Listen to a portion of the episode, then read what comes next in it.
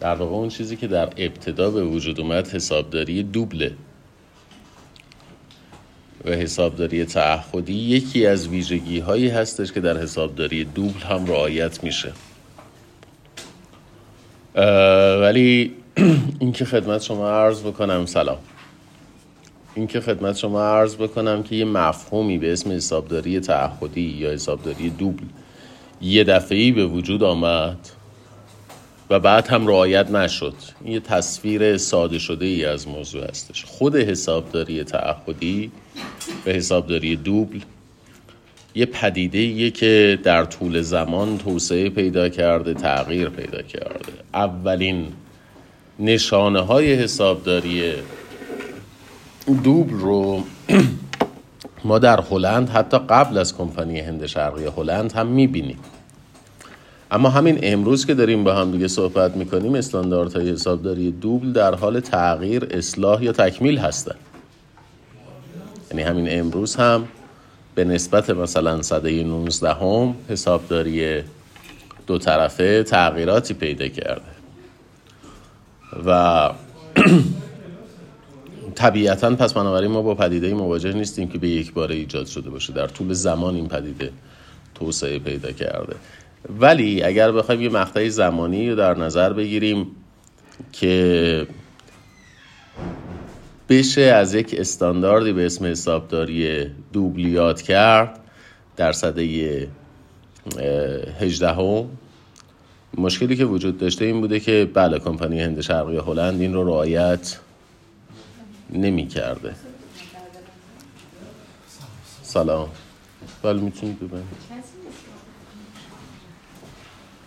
آره ب... سلام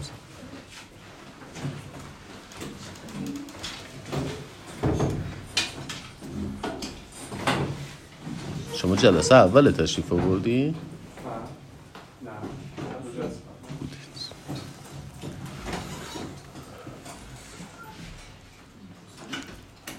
فراموش نکنیم که ما بحثمون جلسه قبل تا کجا شما امروز فرمودید تعهدی رو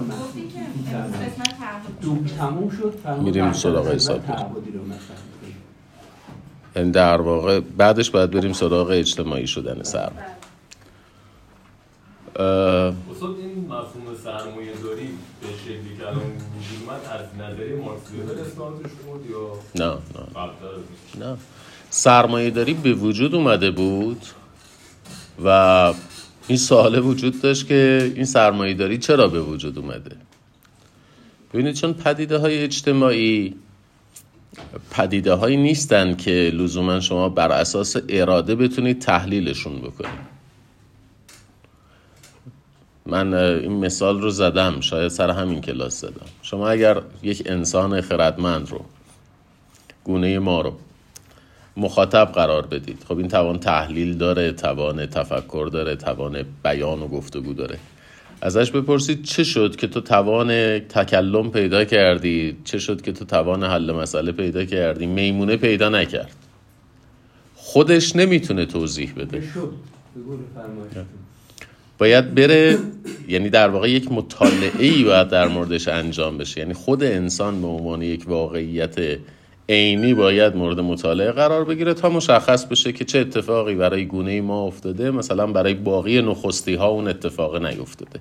هنوز هم در موردش اختلاف نظرهای خیلی جدی وجود داره. البته کنت میگه به حساب بر اساس پیشرفت ذهنی انسان به تکامل رو داره. است به حساب فلسفی و متافیزیک و بعد شد اثبات کرده من سوالم سوال زیست شناختیه این چی شد که این گونه انسان به وجود اومد؟ این گونه انسانی که سخن میگه گفتگو می‌کنه تفکر می‌کنه چالشگره. در مورد پیدایش همین گونه خودمون اختلاف نظر وجود داره که چرا ما به وجود اومدیم. بعضی میگن یه جهش ژنتیکیه به خاطر اینکه سوراخ جمجمه از پشت سر به زیر جمجمه منتقل شد. در اثر یه جهش ژنتیکی. تناب در واقع نخا از زیر جمجمه رد شد. این باعث شد که سر روی بدن قرار بگیره سی درصد مصرف انرژی بدن کاهش پیدا کنه. بعضی ها میگن دلیلش این بعضی ها میگن دلیلش آتشه. آتش باعث شد که در واقع آنزیم هایی در مواد خوراکی ایجاد بشه که اون آنزیم ها باعث جهش ژنتیکی میشه. بعضی ها میگن بازم آتش دلیلش این هستش که ما توانستیم از حجم کمتر غذا انرژی بیشتری تعمین بکنیم و مغز انرژی بیشتری بهش دسترسی پیدا یعنی هنوز که هنوز این که به قول آقای دکتر زیبا کلام البته ایشون از بوده تاریخ سیاسی میگه ما چگونه ما شدیم هنوز بر خودمون جایی سواله. خب طبیعتا بر غرب هم جایی سوال بود که چجوری در صده 17 میلادی یعنی تا ابتدای صده 17 میلادی 70 درصد تولید ناخالص جهانی مال آسیاس. 200 سال بعدش اروپا تمام جهان رو گرفته. برای خود غرب هم جایی سوال بود دیگه. و هر جوابی فکر کنید بهش دادن. هر جوابی که فکر کنید بهش دادن. گفتن مثلا مسیحیت بوده. گفتن تمدن یونانی و رومی بوده. گفتن نه جنگ های صلیبی که نه. گفتن که مثلا رنگ موی ما بوده. رنگ چشم ما بوده. زبان ما بوده.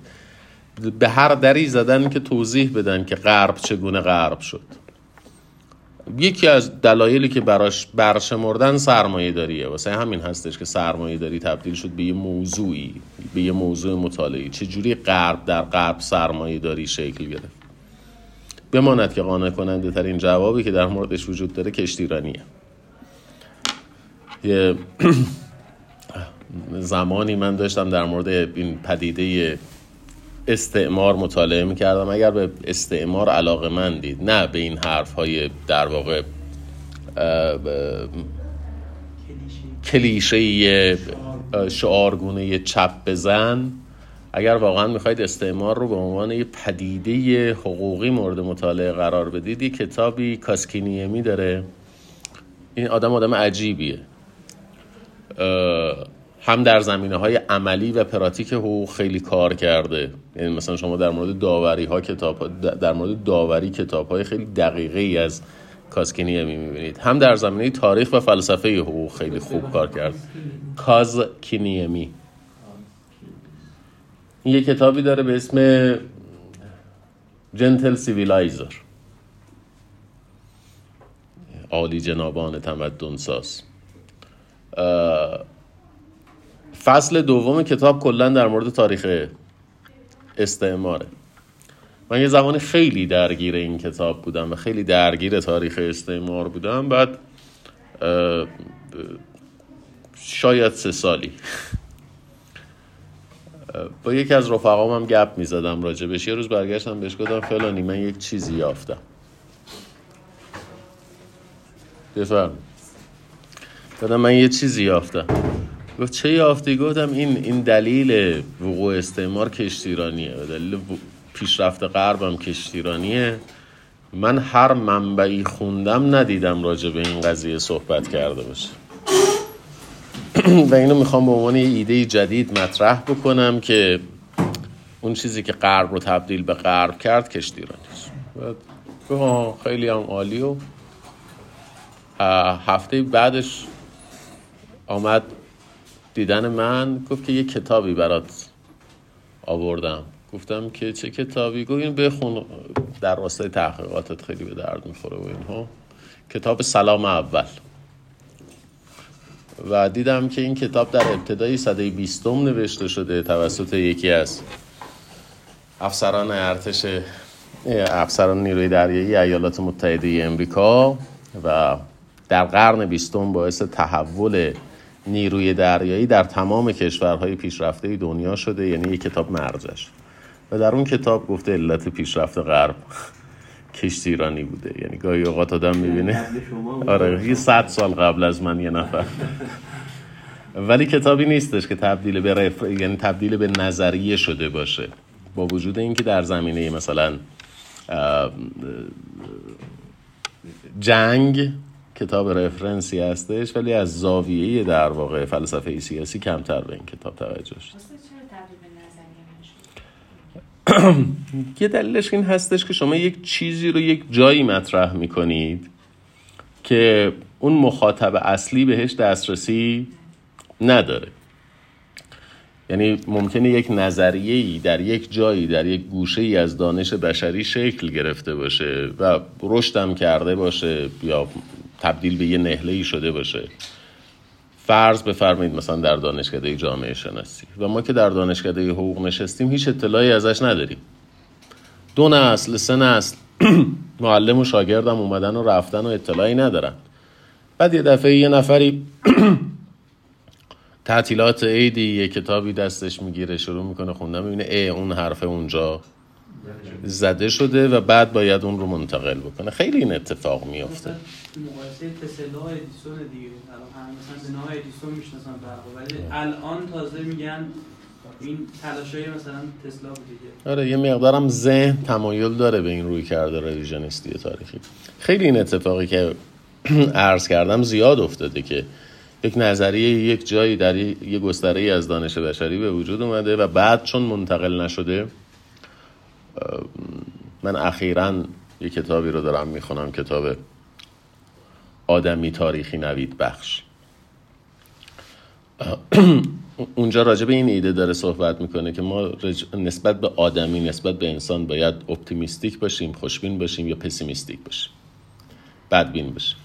یعنی وقتی با مثلا من میام سر کلاس باید فرضم این باشه که همه دانشجوها دودره‌باز و سر جلسه امتحان تقلب و مچه اینو باید بگیرم و اونو از میگه باید با این اپروچ با آدم ها برخورد بکنی یا با این بر... اپروچ باید با آدم ها برخورد بکنی که اینایی که اومدن سر کلاس واقعا دنبال اینن که چیزی یاد بگیرن دنبال این هستن که پیشرفت بکنن. نسبت به آدم ها امیدوارانه و مثبت نگاه کنی یا نسبت به آدم ها بدبینانه و منفی نگاه کنی. موضوع این کتاب اینه. بعد میگه من ایده خودم رو با یک نفر در دوستانم که رشتهش چیز دیگه ای بود مطرح کردم و گفتم که مثلا من این ایده رو دارم که نسبت به آدمی ما در علوم انسانی اشتباهی که می‌کنیم اینه که بدبینانه برخورد می‌کنیم. بعد می‌گفت یه دفعه به هیجان اومد برگشت گفت ای اونجام داره اتفاق میفته یعنی این یه اپروچیه که تو فیلد خودش اتفاق افتاده بعد داره می‌بینه یک جای دیگه هم اتفاق افتاده. اینها به هم دیگه مرتبط میشن. خیلی وقتا این اتفاق میفته که من یه مرضی دارم دائم چیز گوش میدم رمان صوتی گوش میدم. بعد امروز داشتم نگاه می‌کردم ببینم که مثلا چه کتابی انتخاب بکنم بخونم این کتاب ranking داره دیگه. مثلا این IMDb امتیاز داره. بعد همینجوری که داشتم نگاه می‌کردم یه دفعه رسیدم به یه رمانی امتیازش خیلی کم بود. فکر می‌کنم اسمشم یادم رفته یوسف آباد. حالا اشتباه از من. یوسف آباد خیابان سی سوم یه یوسف آباد خیابان چل نهم خیابان سه.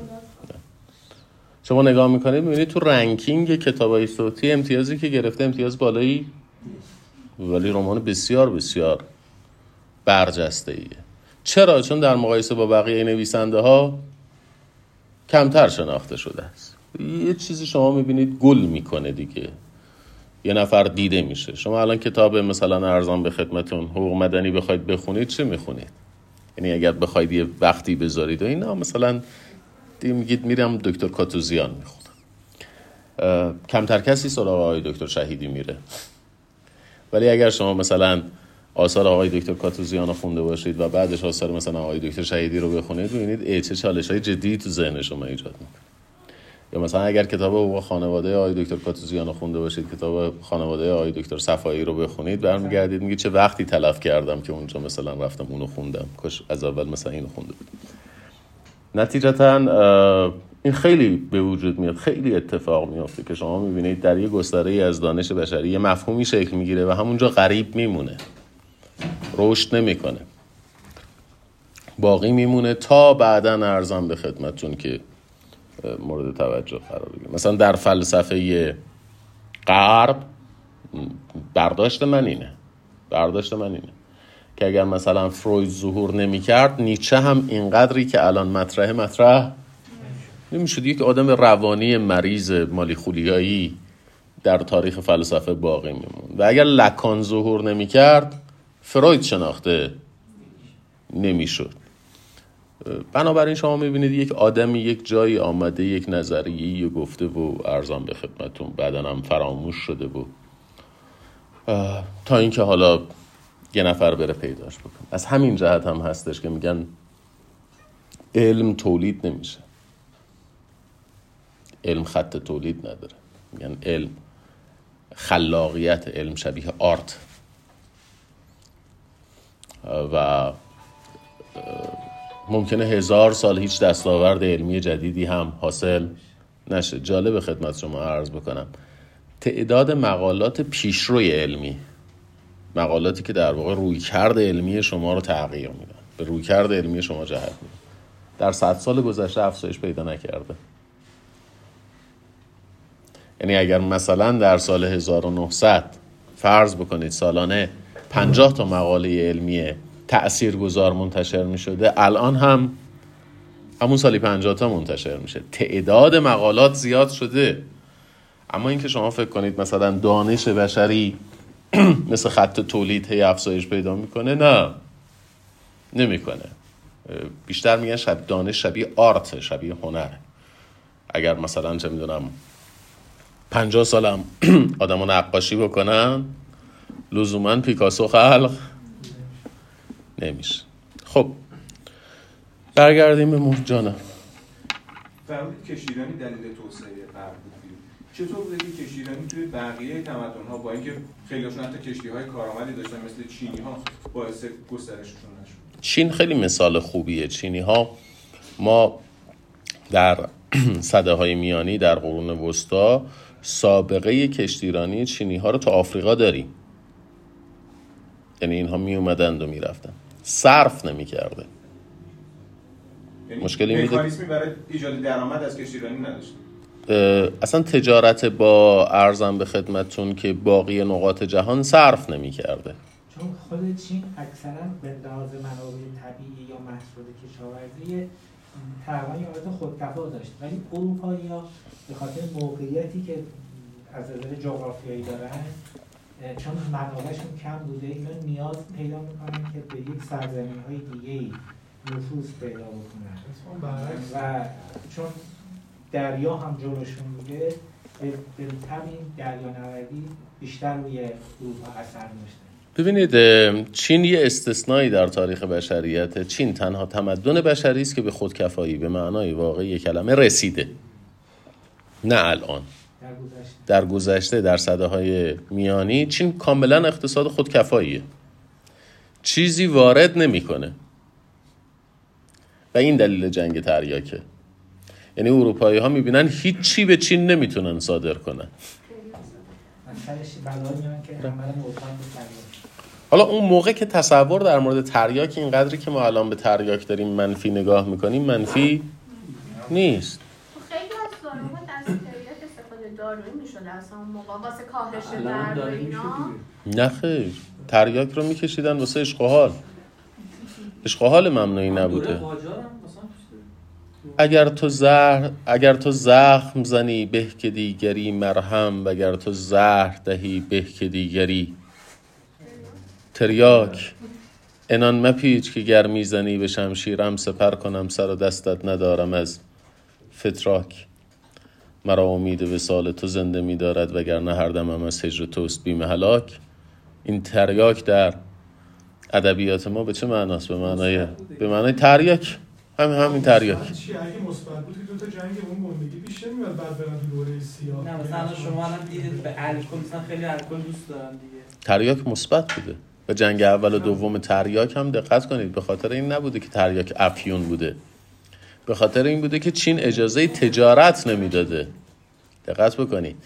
یعنی علت اینکه چینی ها با بریتانیا وارد جنگ میشن جنگ اول تریاک و جنگ دوم تریاک این بوده که بریتا... چین به بریتانیا اجازه تجارت تریاک در چین نمی‌داده. اینها دنبال اخذ مجوز از دولت چین بودن. برای ارزم به خدمتون فروش تریاک در در داخل چین در داخل چین دلیلش این بوده. نه اینکه تریاک رو ارزم به خدمتون امر قبیهی تلقی می‌کرده. بعد هاست یعنی بعد هاست که این جنبه افیون پیدا می‌کنه و زمانی که چینی ها افت می‌کنن همشون معتاد میشن و اون حالت هایی که قبلا داشتن از دست میدن اینجا به این نتیجه می‌رسن که باید ببینید تریاک تریاک یه کالای گرونی بوده. دقت خاویاری بوده که شما اگر می‌خواستید بکشیدم بهش دسترسی نداشتید که بکشید. یعنی کالای mass production ی که در اختیار همگان باشه که نبوده که. و کسانی هم که تریاک میکشیدند آدم های یعنی دو دسته بودن. در واقع دو تا ویژگی داشتن. یکی اینها ثروتمندان جامعه بودن به نیروی کار نیروی بدنی که احتیاج نداشتن. بعدم شما اگر با یه پزشکی مشورت بکنید میگه که مثلا در سن بالای پنجاه سال مصرف تریاک نه اینکه ضروریه خیلی منافع داره. منافع بسیار بسیار زیادی داره. حالا شاید در ندونن ولی ایشون رو من می‌دونیم. قبل از انقلاب کوپونی می‌دادن. هم کوپونی می‌دادن. و همین که تا سال 62 یه قنادی بود تو خیابون میدن لورد این بله. مسیحی بود شکلاتایی می‌زد که درش الکل بود. من خودم برادر بزرگم چون مشکل داشت دکترش نون نسخه نوشته بود می‌رفت از اونجا همین شکلات رو می‌خورد. ولی تریاک ببینید تریاک ویژگی که داره این هستش که متابولیزم بدن رو بعد از مثلا سن 50 سالگی که متابولیزم افت می‌کنه این تک... چیز می‌کنه تنظیم می‌کنه. هرچند که باز هم توصیه نمیشه مصرفش. یعنی کسی که به دلیل علمی هم توصیه نمیشه مصرفش. تریاک بدبینی میاره. تریاک به شدت افراد رو بدبینی می‌کنه. اون چیزی که باعث شد ایران از رضا شاه محروم بشه تریاک مصرف تریاک یعنی هر کسی که در دراز مدت به هر انگیزه تریاک مصرف کنه فوق العاده بدبینی خواهد شد. تمام رفتارهای عجیبا غریبایی که شما در مورد مثلا رضا شاه می‌بینید از زمانی هستش که مصرف تریاکش افزایش پیدا حالا از موضوع بحث خودمون خارج نشیم. سوال این بود که به چه دلیلی در واقع اروپایی رفتن سراغ کشتی ایرانی بقیه نرفتن صرف نمی‌کرد برای آسیایی یعنی مثلا شما فرض بفرمایید الان فرض بفرمایید. حاضرید چقدر سرمایه گذاری بکنید؟ یک کشتی درست بکنید و ارزم به خدمتتون که کالا ببرید اتیوپی. نمی کنید دیگه. ولی اگر یک کشتی در اتیوپی ساخته بشه بیاد از ایران پتروشیمی ببره صرف می‌کنه. نتیجتا اینکه آسیایی ها به سمت غرب برن و با غرب تجارت بکنن مثلا صرف نمی‌کرده معنی نداشته. برای اروپایی ها میصرفیده که بیان این ور تجارت بکنن. و ساختار فرهنگی رو در نظر بگیرید. در مشخصا این دوره تاریخی حالا منهای چین و ژاپن که اینها چین که خودش یه سلف کانتین رژیمه یک نظامیه که به خودکفایی رسیده. ژاپنی ها که خودشون رو فرزند آفتاب می‌دونن. این بر که شما مسلمان ها را نگاه می‌کنید از لحاظ در واقع ساختار ذهنی مسلمون ها خودشون رو با مسیحی ها برابر نمی‌دونن. مسیحی ها ملت کفرن. مسیحی ها نجسن مجوس مجوس یعنی زرتشتی نجسه. اصلا جایی نیستش که مثلا علاقه وجود داشته باشه. که برن تجارتی انجام بدن. دو جای به درد بخور. مسیحیان عالم دارن. دو جایی به درد بخور مسیحیان عالم دارن. یکی بیت المقدسه یکی هم کنستانتینیاپولیس. بیت المقدسه که صلاح الدین ایوبی می‌گیره. توف هم کف دست مسیحی ها نمیندازه. چرا؟ یه حالی بهشون میده. مثلا برمیگرده میگه ناصریه مال مسیحی ها ناصریه محل تولد عیسی مسیح. می اونجا دست شما بیت المقدس هم دست مسلمونا. سلطان محمد فاتح هم که با اسب میره توی کلیسای جامع کنستانتینیاپولیس با اسب. وسط مراسم مذهبی. و میگه بفرمایید بیرون. و اونجا رو تبدیل می‌کنه به مسجد عیا صوفیا خب وقتی دو تا خواب اصلی مسیحیت رو مسلمون ها گرفتن مسلمون ها اصلا مسیحی ها رو داخل آدمیزاد حساب نمی‌کنن.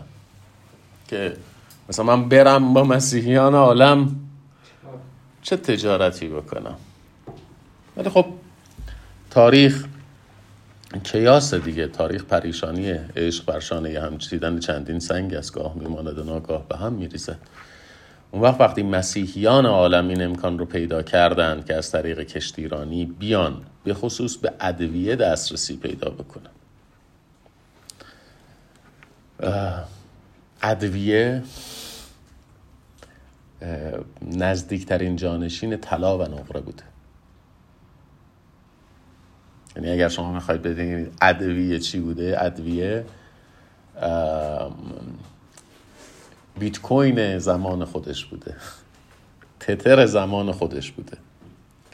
با ادویه معامله می‌کردن. یکی از دلایلی که معاویه با حسنه این درگیر نمیشه. در زمان حکومت خودش نه با امام حسن درگیر میشه نه با امام حسین. به خاطر این بوده که این دوتا برادر تجارت ادویه و عطر رو در اختیار داشتن این, این در واقع این محصولات یعنی اون موقع اینجوری بود که ادویه و عطر از هند می اومد به یمن و از یمن و از طریق حجاز این می‌رفت به سمت شام. یک تجارت بسیار بسیار سنگین عجیب غریبی بوده. اگر شما می‌خواید ببینید چقدر این تجارت عجیب غریبه من شما رو ارجاع میدم به مکالمه امام حسین و عمر ابن سعد در کربلا. ما معمولا این رو در قالب روزخانی و گریه و زاری و اینا. عمر سعد چیز بوده؟ میلیاردری بوده برای خودش. حالا به یه تعبیری عمر سعد مثلا شبیه متولی آستان قدس زمان خودش بوده در چیز در کوفه.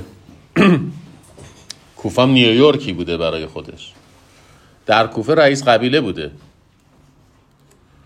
به امام حسین که می‌رسه خب اینا هم فامیل بودن هم ارادتی داشته نسبت به امام حسین. میاد برمیگرد میگه آقا می‌بینید چه شری شده؟ به من گفتن بیام جلو شما رو بگیرم و اینا. اصلا اینا نمی‌فهمن اینا خیلی بیشورن اینا. شما بیا یه بیعتی بکن بعد میگن امام حسین برمیگرده به عمر ابن سعد میگه که تو چرا اومدی جلو من گرفتی؟ میگه آقا تهدیدم کردن گفتن تمام مال و اموال خودت و قبیلت رو مصادره می‌کنیم در کوفه. پس در مورد ببینید یه آدم بچه مایه داره قبیله ثروتمند لواسون عالم داریم صحبت می‌کنیم. بعد امام حسین برمیگرده بهش میگه که هرچی ازت گرفتن من در طائف بهت میدم. میگه آقا شما لطف دارید. میگه دو برابر میدم. عمر ابن سعد میگه که آقا شما من شرمنده می‌کنم. میگه سه برابر میدم. امام حسین تا ده برابر میگه در طائف بهت میدم. حالا ما فکر می‌کنیم یا جملاتیه که گفته بشه بعد ما بشینیم گریه کنیم. ولی داشته ده برابرش رو که بده. دقت کردیم خیلی داشته که بده. ده برابر عمر سعد داشته که به عمر سعد که بعد به عمر سعد میگه وعده چه چیزی رو بهت دادن؟ اون وقت این جمله ها رو باز دوباره ما بیشتر شنیدیم. میگه وعده چی, چی رو بهت دادن عمر؟ میگه وعده ری رو بهم دادن که برمیگرده میگه به جوی ری به گندم ری هم نمی‌رسی. که عمر برمیگرده میگه ما به جوش هم قانه این نشون دهنده میزان ثروتی بوده که این دو برادر داشتن از محل تجارت ادویه و عطر. حالا شما نگاه بکنید اروپایی ها دسترسی پیدا می‌کنن به ادویه که مستقیما بره اروپا. این میزان ثروتی رو که ایجاد می‌کنه میزان ثروت بسیار بسیار فوق العاده بالایی شما راجع وقتی تجارت مسلمین و مسیحیان داشتین صحبت می‌کردی آسیا خب فقط متشکل از مسلمانان نیستش و قومیت و ادیان دیگه هم شاملش میشن. اون ادیان هم مشکلی داشتن به یا و این تجارت باعث می‌شد شکل نگیره یا سلطه مسلمین باعث می‌شد دسترسی نبوده. ببینید شما اگر مثلا از بنگال می‌خواستی بری اروپا چقدر طول میکشیده؟ من شما را ارجاع میدم به یک زمان سریعتری. شما از خرمشهر از محمره می‌خواستی بری تبریز. کی سال 1285 سال 1290 سه ماه. شما باید از خلیج فارس می اومدی. می رفتی توی اقیانوس هند بعد می اومدی توی دریای سیاه. از استانبول می رفتن تبریز. کسی می‌خواست بره تبریز از استانبول می‌رفت تبریز. چرا رضا شاه اینقدر اصرار داشت که این راه آهن راهان شمالی جنوبی باشه؟ اصلا دسترسی شمال ایران به جنوب ایران نداشت. حالا بعضی ها در تاریخ بیشتر راجع به این صحبت می‌کنن. یه مفهومی که در کتاب های تاریخ کمتر بهش پرداخته شده ایران شمالی و ایران جنوبیه. یعنی خود ایران تقسیم می شده به دو, دو حوزه ایران شمالی نخه نخه ایران شمالی محدوده نفوذ قزلباش هاست. یعنی شما هر حکومتی که در ایران می‌بینید در ایران شمالی حاکم هستش ترکه. از زمان عرض بکنم خدمت شریف شما. نخه از زمان سامانیان از زمان فردوسی. از زمان فردوسی تا زمان پهلوی. هر حکومتی که در ایران شمالی به قدرت می‌رسه ترکه. در ایران جنوبی شما یه سری حکومت های پراکنده دارید. حکومت های در فارس دارید مهمترینش هم فارسه چون سواحل جنوب دست این هاست اولین حکومت ایران شمالی که موفق میشه ایران جنوبی رو در اختیار بگیره صفوی است. از طریق توپخانه. به خاطر همین هم هستش که این راه آهن شمالی جنوبی می‌کشن که این شمال و جنوب کشور به هم دیگه متصل بشه. شما الان تقریبا اگر نگاه کنید این این هم نکته جالبیه ها. شما در هر شهر ایران یعنی اگر یه خط از وسط ایران بکشید در هر شهر ایران در شمال این خط ترک می‌بینید. در جنوبش نمی‌بینید جز یک جا. در شیراز. ترک شیرازی. که قشقایی هن دیگه. قشقایی یعنی چی؟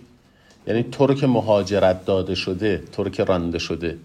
برای اینکه یک پایگاهی در جنوب داشته باشن یک اشیره ای از ترکای قزلباش رو کوچ میدن به جنوب که در واقع میشن ترکای قشقایی. خب برسیم به کاسبی خودمون یا در تاریخ خوتور بمونیم.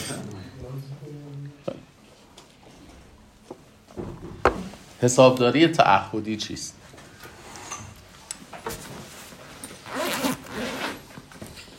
حسابداری به دو نوع تقسیم میشه. حسابداری نقدی و حسابداری تعهدی. در حسابداری نقدی و در حسابداری تعهدی هر دو. شما با پدیده ای مواجه هستید که بهش میگن شناسایی. این شناسایی با شناسایی حقوق بین الملل فرق می‌کنه. ها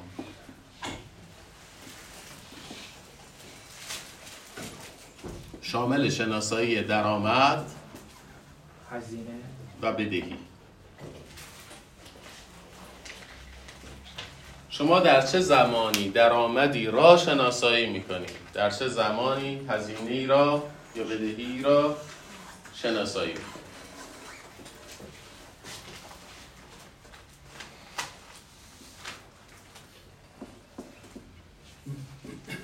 روش های حسابداری یکی نقدی است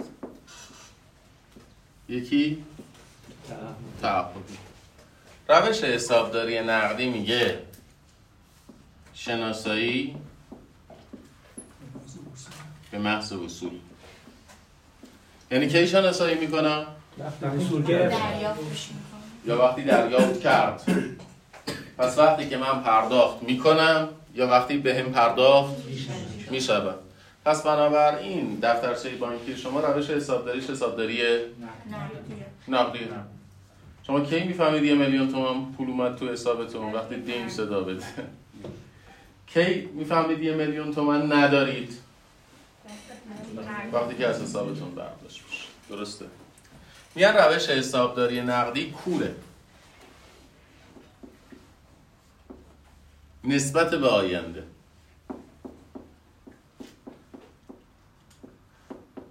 مفهوم شناسایی دقیقا یعنی چی؟ یعنی شما بگید دارم این پول را یا ندارم این بدهی رو دارم یا ندارم به این میگن شناسایی. خب نسبت به آینده کوره. یعنی چی نسبت به آینده کوره؟ نمی‌دانیم که داریم میگن اینجوری شما در نظر بگیرید. میگن که فرض بکنید این زمانه این خط زمان. شما در یک دشت صافی ایستادید که این دشت صاف چیه؟ زمانه افق دیدتون محدودیت داره. الا به این که شما بیاید در این افق زمانی یه مقدار از سطح فاصله بگیرید بیایید در یک ارتفاعی دیگه. وقتی شما در یه ارتفاعی قرار بگیرید افق دیدتون وسیله ای که باعث این افزایش ارتفاع نسبت به سطح زمانی میشه رو بهش میگن ترازنامه.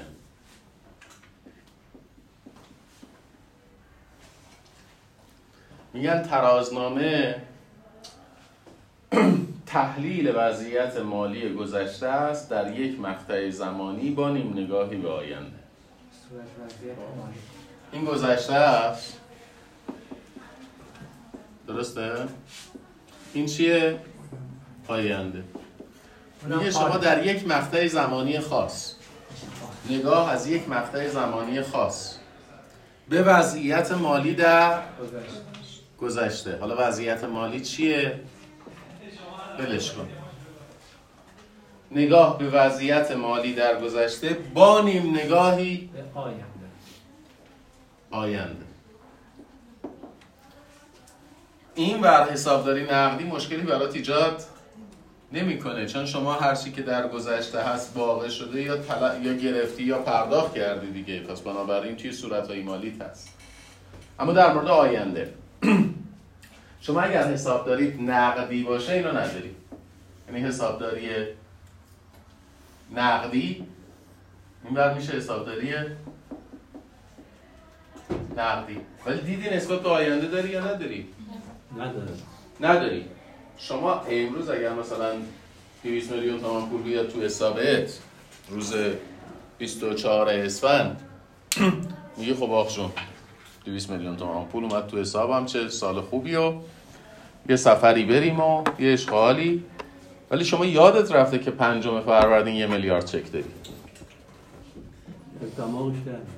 درسته؟ یادت میره که اول فروردین یه میلیارد چک داری و سالت داره تموم میشه 5 میلیون تومن پول تو حسابته. میگه چیکار کنم؟ میگه گوشه خونه بمونم و بنشینم و صبر پیش گیرم دو. نمی‌دونی که 5 فروردین یه میلیارد قراره بیاد؟ تو حسابه. پس شما یک سری درآمدهای آتی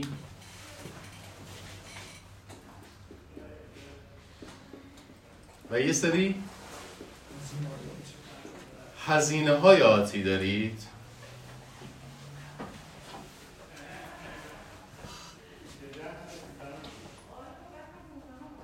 که عمدتا اینها رو در قالب حساب های دریافتنی طبقه بندی می‌کنن.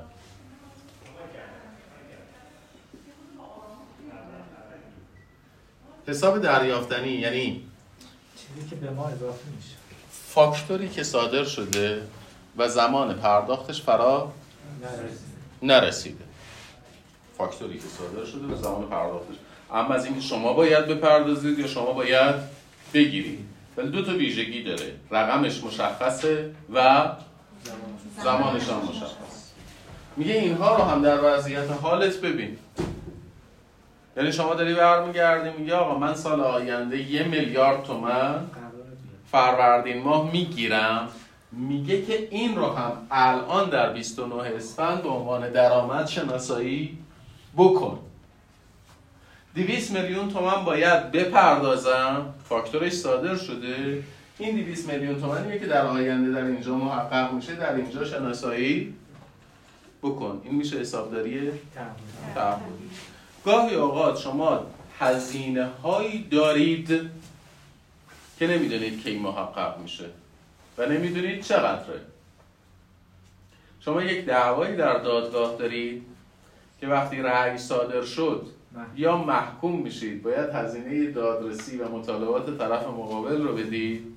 یا حاکم میشید. ولی خودتون هزینه دادرسیتون رو تقویم کردید. بر اساس حکم باید هزینه دادرسی خودتون رو بدید. کی رأی صادر می‌شود؟ نمی‌دونم. چقدر رأی صادر می‌شود؟ اینجا ذخیره می‌گیرن روشن شد؟ پس دو تا مفهوم حسابداری تعهدی اضافه می‌کنه. چی و چی؟ حساب های دریافتنی و پرداختنی و. و ذخیره. یعنی چرا؟ شما با نگه میداری و جز هزینه هات شناسایی می‌کنی. ببین شما در نظر بگیر. مثلا استیمیشن می‌زنی. یه درصدی معمولا محاسبات. خود شما هم ذخیره می‌گیری. الان ترم چندمید بچه دو اه، می‌دونید همه درس های این ترم رو پاس می‌کنی؟ نه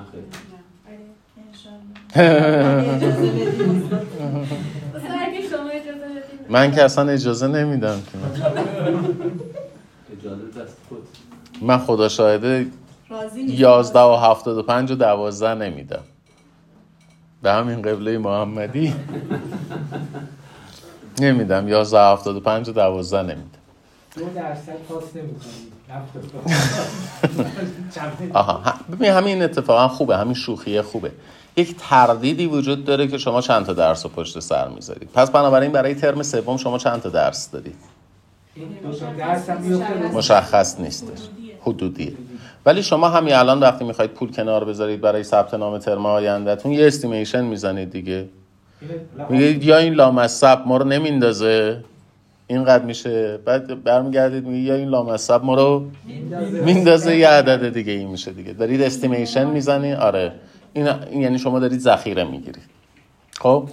و ذخیره هم به عنوان هزینه ثبت می‌کنید. یعنی اگر شما فرض بکنید که مثلا 5 میلیون تومان باید بدید به دانشگاه دیگه تو عید اون 5 میلیون تومان رو خرج نمی‌کنید. در حالی که اگر روش حسابداری تعهدی نباشه خرج آینده آره دیگه نمی‌بینی آینده رو دیگه. اون 5 میلیون تومن رو به عنوان یک درآمدی تلقی می‌کنی که می‌تونم خرجش کنم. در واقع یکی از دلایل شرقی هند کمپانی هند شرقی هلند هم همینه که اون هزینه هایی رو که ممکن بود در آینده براش ایجاد بشه رو لحاظ نکردن. حالا شما اگر در واقع اینجوری خدمت شما عرض بکنم شما اگر این قدم این کمپانی بدبخت هند شرقی هلند رو پیابرو نکنی. همه کمپانی های بزرگ صده 17 هم به این دلیل ورشکست شدند که حسابداری دو طرفه و حسابداری تعهدی نداشتن. وقتی حسابداری تعهدی نداشتن نسبت به آینده کور بودن. وقتی حسابداری دو طرفه نداشتن نمی‌دونستن ورودی های شرکت به چه چیزی تبدیل شده. درسته. که باز دوباره برمیگردم یه نکته رو اضافه می‌کنم. ببینید اونهایی که اومدن برگشتن گفتن علت پیشرفت غرب حساب علت شکلگیری سرمایه داری حسابداری دوبله آدمای پرتی نبودن. درسته که وبر اومد برگشت گفت که پروتستانیزم باعث سرمایه داری شده. درسته که بعدم اومدن گفتن حسابداری تعهدیه. ولی یه نکته ای وجود داره. کسانی هم که اومدن نقد کردن اتفاقا همین فرمایش حضرت علی رو نشون دادن. که آقا مثلا در کمپانی هند شرقی هلند با همه این عظمتش روش حسابداری دوبله تعهدی وجود. نداشته. پس سرمایه داری محصول حسابداری دوبله تعهدی نیست. ولی ببینید کسایی که این حرف رو زدن آدم های بی ربطی نبودن. اونا حرفشون چیه؟ میگن هر کدوم از این شرکت ها که اینو نداشتن ورشکست شده. تنها شرکتی که این رو داشت کمپانی هند شرقی بریتانیا بود. و کمپانی هند شرقی بریتانیا ورشکست نشد. باقی موند. یعنی میگن سرمایه‌داری باقی نمیماند. اگر. اگر روش حسابداری تعهدی دوبل ایجاد نمیشه ایجاد نمی‌شد. بپرسم. آسون باشه. حسابداری تعهدی رو ما تو زندگیمون داریم. من الان یه پولی میاد تو حسابم همشو نمیرم. شیش لیک بخورم امشب که فردا رو توی عمرت هم نتونم بخورم به فردا شب هم فکر می‌کنم میشه حسابداری تعهدی. چجوری شرکتی که توسط همین آدمایی که اینجوری ساخته میشه و. حسابداریش این شکلی نیست. یعنی چجوری به شام فردا شبش فکر می‌کنه ولی حجم سرمایه و منابعی که مگه میشه؟ چند تا سرمایه دار سراغ داری؟ چند تا بساز بفروش سراغ داری که وقتی مثلا یه قیمتی بله. سقوط می‌کنه ورشکست میشه و خودکشی می‌کنه؟ چون ما همه اینها رو ما راف حساب می‌کنیم. راف حساب می‌کنیم. ببینید همین بحرانی که من حرفم سر اینه. این این جمله رو من بارها سر کلاسام تکرار کردم. اینایی که ما می‌خونیم که به درد آخرتمون نمی‌خوره که؟ یعنی اون دنیا نکیر منکر نمیان بالا سرت بپرسن که در حساب حسابداری تعهدی چیه؟ ولی نکیر منکر یه سوالی ازت می‌پرسم. احتمالا اینو می‌پرسن که چرا نرفتی حسابداری تعهدی یاد بگیری که اون شرکتی که داشتی درش مدیریت می‌کردی ورشکست بشود و رفاه عمومی جامعه کاهش پیدا کنه. احتمالا اینو می‌پرسن. یعنی اگر شما به دید آخرتی هم دارید می‌خونید حواستون باید به یه چیزی باشه. این علمی رو که دارید یاد می‌گیرید باید بتونید ازش استفاده. کنید. من نتیجه عدم استفادهش رو خدمت شما عرض می‌کنم. بانک های ما نتوانستن روش حسابداری تعهدی رو پیاده کنن. و چون بانک های ما نتونستن روش حسابداری تعهدی رو پیاده بکنند نتونستن درآمدهای آتیشون رو وصول کنن. نتونستن هزینه های آتیشون رو پرداخت کنن. یعنی بانک ترازش چی شده؟ منفی شده. وقتی بانک ترازش منفی شده دو تا راه داره دیگه. یا اعلام ورشکستگی یا افزایش افزایش پایی. پولی از طریق استقراض بانک مرکزی. میره سراغ بانک مرکزی. بانک مرکزی هم که پول نداره. خلق پول می‌کنه. خلق پول می‌کنه. این میشه تورمی که ما الان داریم تجربه می‌کنیم. پس ببین یه چیز یه, یه عظمتی مثل مثلا بانک پارسیان. یه عظمتی مثل بانک صادرات یا هر بانک ایرانی دیگه همین اصول ابتدایی رو رعایت نمی‌کنه. چون ش- ببخشید چون در ببینید توی ترازنامه حالا من ترازنامه رو اینجوری ساده کشیدم. هر دارایی در ترازنامه با هر بدهی در ترازنامه یه نسبتی داره. چه نسبتی داره؟ بالانس به سرعتی که بدهکار میشی به سرعتی که بدهیت سررسید میشه به همون سرعت هم شما باید بتوانی دارایی تو تبدیل بکنی به پول نقد بدهی تو بدی. روشنه؟ واقع داراییش کم میشه داراییش کم میشه و داراییش باید توان کم شدن داشته باشه. یعنی اگر شما مثلا دانشگاه آزاد الان براش 200 میلیون تومن قبض برق میاد نمی‌تونه برگرده بگه که من یه زمین دارم هزار میلیارد میارزه. خب داری که داری. 200 میلیون تومن رو می‌تونی بدی یا نمی‌تونی بدی؟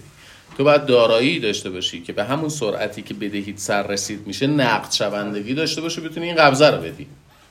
درسته؟ این دانش نسبت های مالیه. نسبت های مالی شرکت ها در ایران درستن نسبت های مالی شرکت ها در ایران اینقدر غلطند که تمام بانک ها و شرکت های خارجی تمام بنگاه های اقتصادی ایران رو متوقف می‌دونن. یعنی معتقدن کل شرکت های ایرانی ورشکستن فقط مقررات ورشکستگی در موردشون اعمال نمیشه. یعنی اینکه گفته می شود اقتصاد ایران یه اقتصاد ورشکسته ایه بعضیا میگن این سیاه نماییه یه چیزی وجود داره بهش میگن ضریب نقدی. بدهی سررسید شده چقدره؟ چقدر پول توی صندوقت داری و بانک. ضریب نقدی باید چقدر باشه؟ یک. یعنی شما معادل بدهی پول نقد باید تو حسابت داشته باشی. خیلی از شرکت های ایرانی.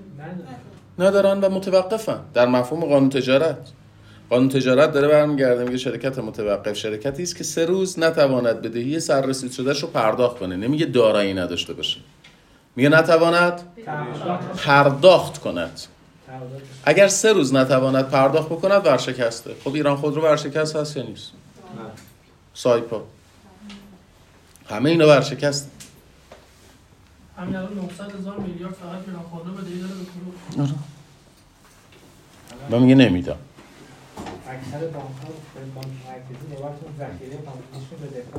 خب. جانم. فرمایش شما وبر که پروتستانتیسم مطرح می‌کنه اصلا نکته یا اون کانسپت مهم وبر برای تئوریاش اقلانیت بر اساس اقلانیات ایشون نظر میده که پروتستانتیسم چه نقشی بازی می‌کنه در سرمایه داری. و به نظر من همین امتداد این زنجیره هم مثلا حسابداری دوبل و تعهد و اینا بر اساس اقلانیت نوز می‌گیره که به حساب دید و بهتر می‌کنه و به حساب عملی تر می‌کنه. حتی اون نکیر و منکری که شما میفرمایید اونجا می‌پرسه که چرا؟ یعنی چرا شما از اقلانیت استفاده نکردید به موقع؟ که بار خورده. دقیقاً. نظر من اینه که بار خورده. یعنی اینجوری نیستش که یک بلوغ عقلانی اتفاق افتاده باشه و در نتیجه اون بلوغ عقلانی غرب اینجوری شده باشه. جای علت و معلول رو دارید اشتباه می‌گیرید. غرب یه اتفاقی توش افتاده که در نتیجه عقلانی فکر کرده. توی یه شرایطی قرار گرفته که عقلانی فکر کرده. نه اینکه به یک بلوغ ذهنی رسیده عقلانی شده بعد در نتیجه اون عقلانیت یه تحولی ایجاد کرده. من مثال برای شما می‌زنم. من مثال برای شما می‌زنم. الان تو همین دانشکده این در رو که باز بکنید برید بیرون همه کلاس ها تعطیله. فقط ما چندمه؟ 24 من شماها رو ور میدارم هر کدوم شما رو. هر, ش... هر کدوم شما رو. می‌برم سوئد می‌برم نروژ. و ترم بعد شما تا آخرین روز قبل از تعطیلات کریسمس سر کلاسی. خیلی هم عادی. یعنی به نظرتون می‌رسه که اصلا همینه دیگه. قرار نیست اصلا قرار نیستش که مثلا جور دیگه ای باشه. تا قبل از, از قبل از تعطیلات بریم استقبال تعطیلات تا بعد از تعطیلات. و نکتهش هم اینه. دو سال بعد من اگر بیام سراغ شما شما سوئدی داری حرف می‌زنی. می‌فهمی چی عرض می‌کنه شما سوئدی حرف می‌زنی. تا روز آخر قبل از که تعطیلات سر کلاست میری. توی خونت گاز رو زیاد. نمی کنی آشغالات رو تفکیک می‌کنی. چه اتفاقی میفته شما در یک محیطی قرار می‌گیری که اون محیط یک تحول اجتماعی در شما به وجود. میاره در غرب این اتفاق افتاده. چیزی کشتی غربم. ببین دلیلش ساده است. شما سه تا کشتی اگر داشته باشی از هلند بفرستی آسیا. از این سه کشتی دو تاش غرق بشن. یه دونش برگرده شما 300 درصد سود می‌کنی. اوکیه. یه اسکلی اومده جلو شما. شما سال قبل سه کشتی فرستادی دو تاش هم غرق شده یکیش برگشته. یه اسکلی اومده سراغ شما. برگشته میگه که آقا من دارم تحقیق می‌کنم برای اینکه نویگیشن رو جهتیابی دریایی رو ده درصد بهبود بدم. خب؟ تو میگه اگر ده درصد نویگیشن دریایی من بهبود پیدا بکنه به گونه ای که به جای اینکه سه تا کشتی من غرق ب- دو تا کشتی من غرق بشن یه دونشون کشتی غرق. سود من چقدر میشه؟ میشه 600 درصد. میگه خب یه جایی تو این کشتی به این اسکله بدید. یا حقوق ماهیانه هم بهش بدید. این بره ببینیم که چیکار می‌کنه دیگه. این میشه پیشرفته این میشه بودجه پژوهشی. درسته؟ یارو اومده به من برمیگرده میگه که آقا شما در نیمکره شمالی ستاره قطبی رو می‌بینی در نیمکره جنوبی ستاره قطبی رو نمی‌بینی. من نقشه نیمکره جنوبی رو رسم می‌کنم. برای اینکه شما بتوانید در نیمکره جنوبی هم نویگیشن بکنید. این چقدر اینم بندازید تو این کشتی سگ خور بره. و از این سگ خورها ما زیاد داریم دیگه. داروین جز این سگ بهش گفتم آقا بشین تو این کشتیه برو ببین مثلا این جونور اینجا کجاست جونور اونجا کجاست. به عنوان جونور شناس هم نفرستادنش ها. آخوند بود. به عنوان پیشنماز فرستادنش. واقعا؟ واقعا کشیش بود. به عنوان مبلغ رفت به عنوان میسیونر رفت. یعنی می اومد برمیگشت می‌گفت که خب مردم جمع می‌کرد می‌گفت خب به عیسی مسیح پدر آسمانی ما ایمان بیارید. کاری ندارید فعلا این جونورای این مملکتتون اینا مثلا. آره اینا اینا رو هم به من بدید یه نسخه بدیم ببینم چه جوری علم اینجوری پیشرفت کرد. در غرب علم اینجوری پیشرفت کرد. جانم. طبق صحبت آقای عابدپویی اه، نوعی میشه این اه، قضیه رو برداشت کرد که همونجوری که توی اون شرایط الان کشور ایران هم توی همون شرایط هست چه بسا بدتر. ولی به اون اقلانیت نمی‌رسه و اصلا یک گاردی در مقابل اون اقلانیت داره. به همین دلیله که اون انقلاب شاید رخ نمیده برای اقتصادمون.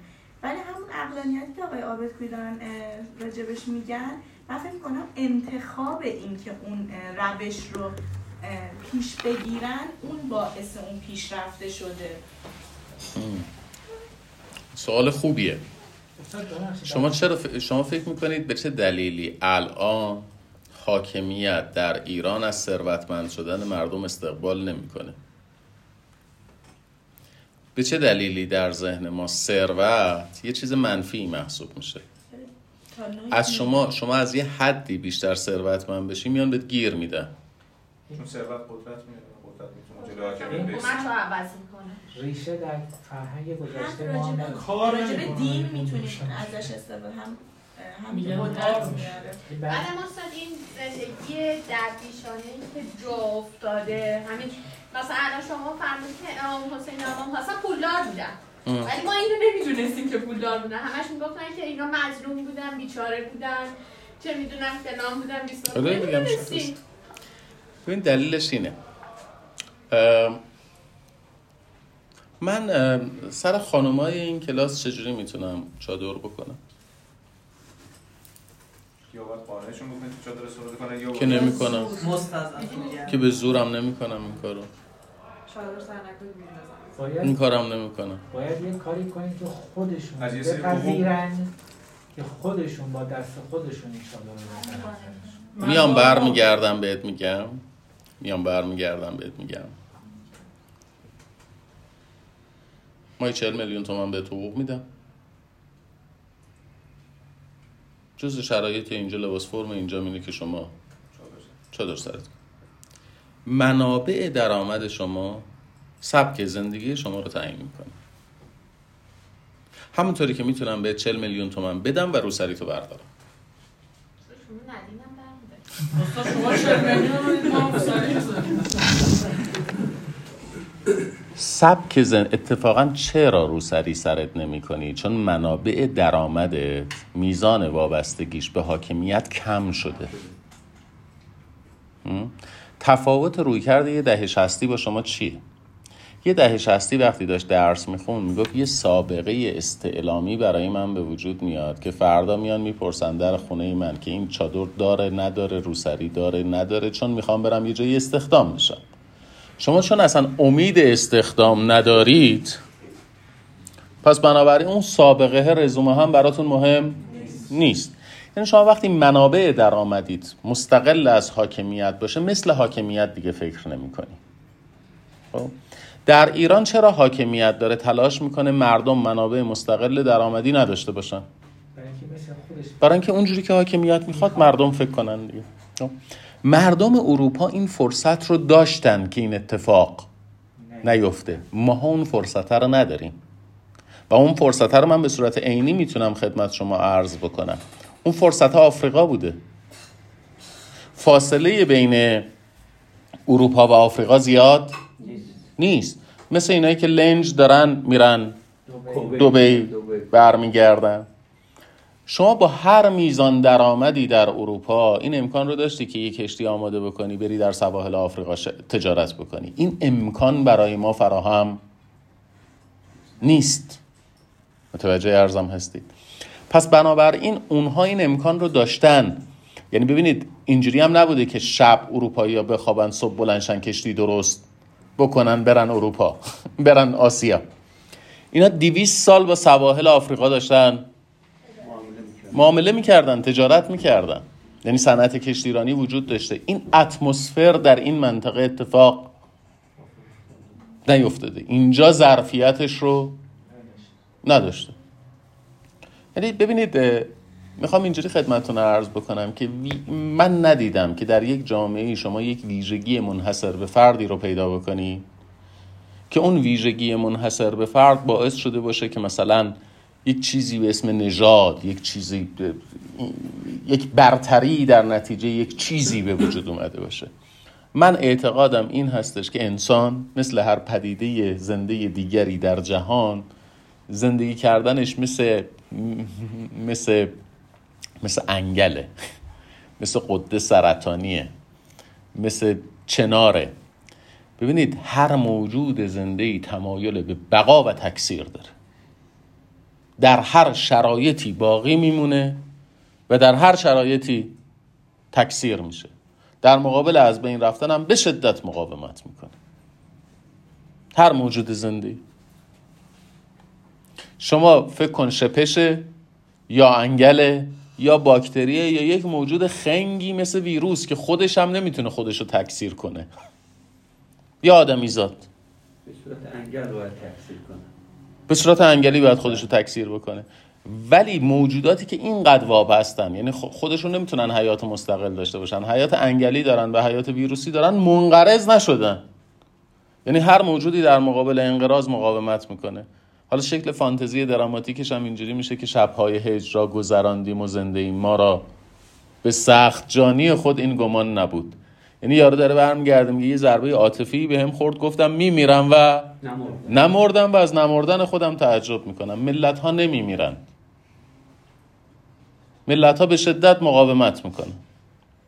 در مقابل از بین رفتن به شدت مقاومت می‌کنن. پس بنابراین دنبال این نباشید که تو اروپایی چی بوده که در من نیست. شما باید ببینید در محیط اجتماعی اون چه اتفاقی افتاده چه فرصتی اون ازش برخوردار شده که من ازش برخوردار نیستم. استاد تو اروپا ماکس های به وجود اومدن مارکس های به وجود اومدن جوکم های به وجود اومدن روسو های به وجود اومدن. قبول خیلی نقش کرد قبول ندارم. من دارم میگم محیط شما می‌بینید در یک دوره کوتاهی در تاریخ ایران شما می‌بینید رازی هایی به وجود آمدن. خب. در اروپا ممکنه اگر شرایط رو عوض کنی به وجود نیان کما اینکه در ایران هم شرایط رو عوض کردی که به وجود نیومد. کی دیگه به وجود نیومد؟ وقتی که شما این کتاب رو برداشتی اینجوری اینقدر زدی تو سر زکریای رازی که کور شد. اینجوری دیگه به وجود. آره. خیام شاعر نبود که. ریاضیدان بله. خیام اومده بود داشت میگه آقا مثلا من عقایدم راجع به الهیات اینجوریه. بچه ها ریختن گرفتنش. واقعا بچه ها ریختن گرفتنش. واقعا این اتفاق برای خیام افتاد. بعد که من میرم حج. اصلا اهل این بازی ها نبود. اهل این مسائل نبود. یعنی اگر الان مثلا ارزان به خدمتون خیام الان بود بهش می‌گفتی که آقا بلیت رفت و برگشت یا نیویورک یا بلیت رفت و برگشت مکه می‌گفت یه دونه بلیت رفت نیویورک خب؟ این آدم نه سال رفت حج. از چی؟ برای اینکه بگه من منم ولالالین نماز و بلدم. نکشید منو. وقتی هم برگشت دیگه اصلا راجع به فلسفه صحبت؟ نه که شعر گفت. چرا؟ چون می‌دونست خطرناکه دیگه. خب. برگردیم به موضوع بحث خودمون بچه ها پس بنابراین شما اگر روش حسابداری تعهدی نداشته باشین نسبت به آینده کوری. بنگاه های اقتصادی چون می‌خوان سوداوری بکنن همشون ملزم به رعایت حسابداری تعهدی دوبلن. یعنی هیچ شرکتی در هیچ کجای دنیا نمی‌تواند روش حسابداری تعهدی دوبل نداشته باشه.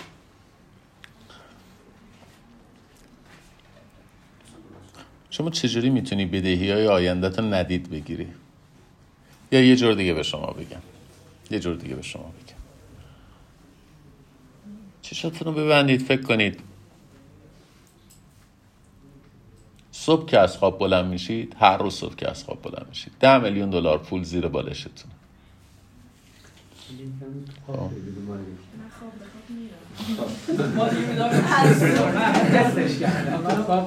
به بدهی های آیندهتون فکر می‌کنی؟ نه چون میگم دارم دیگه دارم دیگه چرا؟ پنج تاشو اگه ده میلیون باشه پنج میلیونشو پس انداز می‌کنم چون چون فقیر تو خانم مجاوری چون تو ایران به دنیا اومدی اومد میاد زیر بالشه تو ایران به دنیا اومد من نمی‌تونم فردا روز این پول قطع میشه از زیر بالشم یا نه نمیشه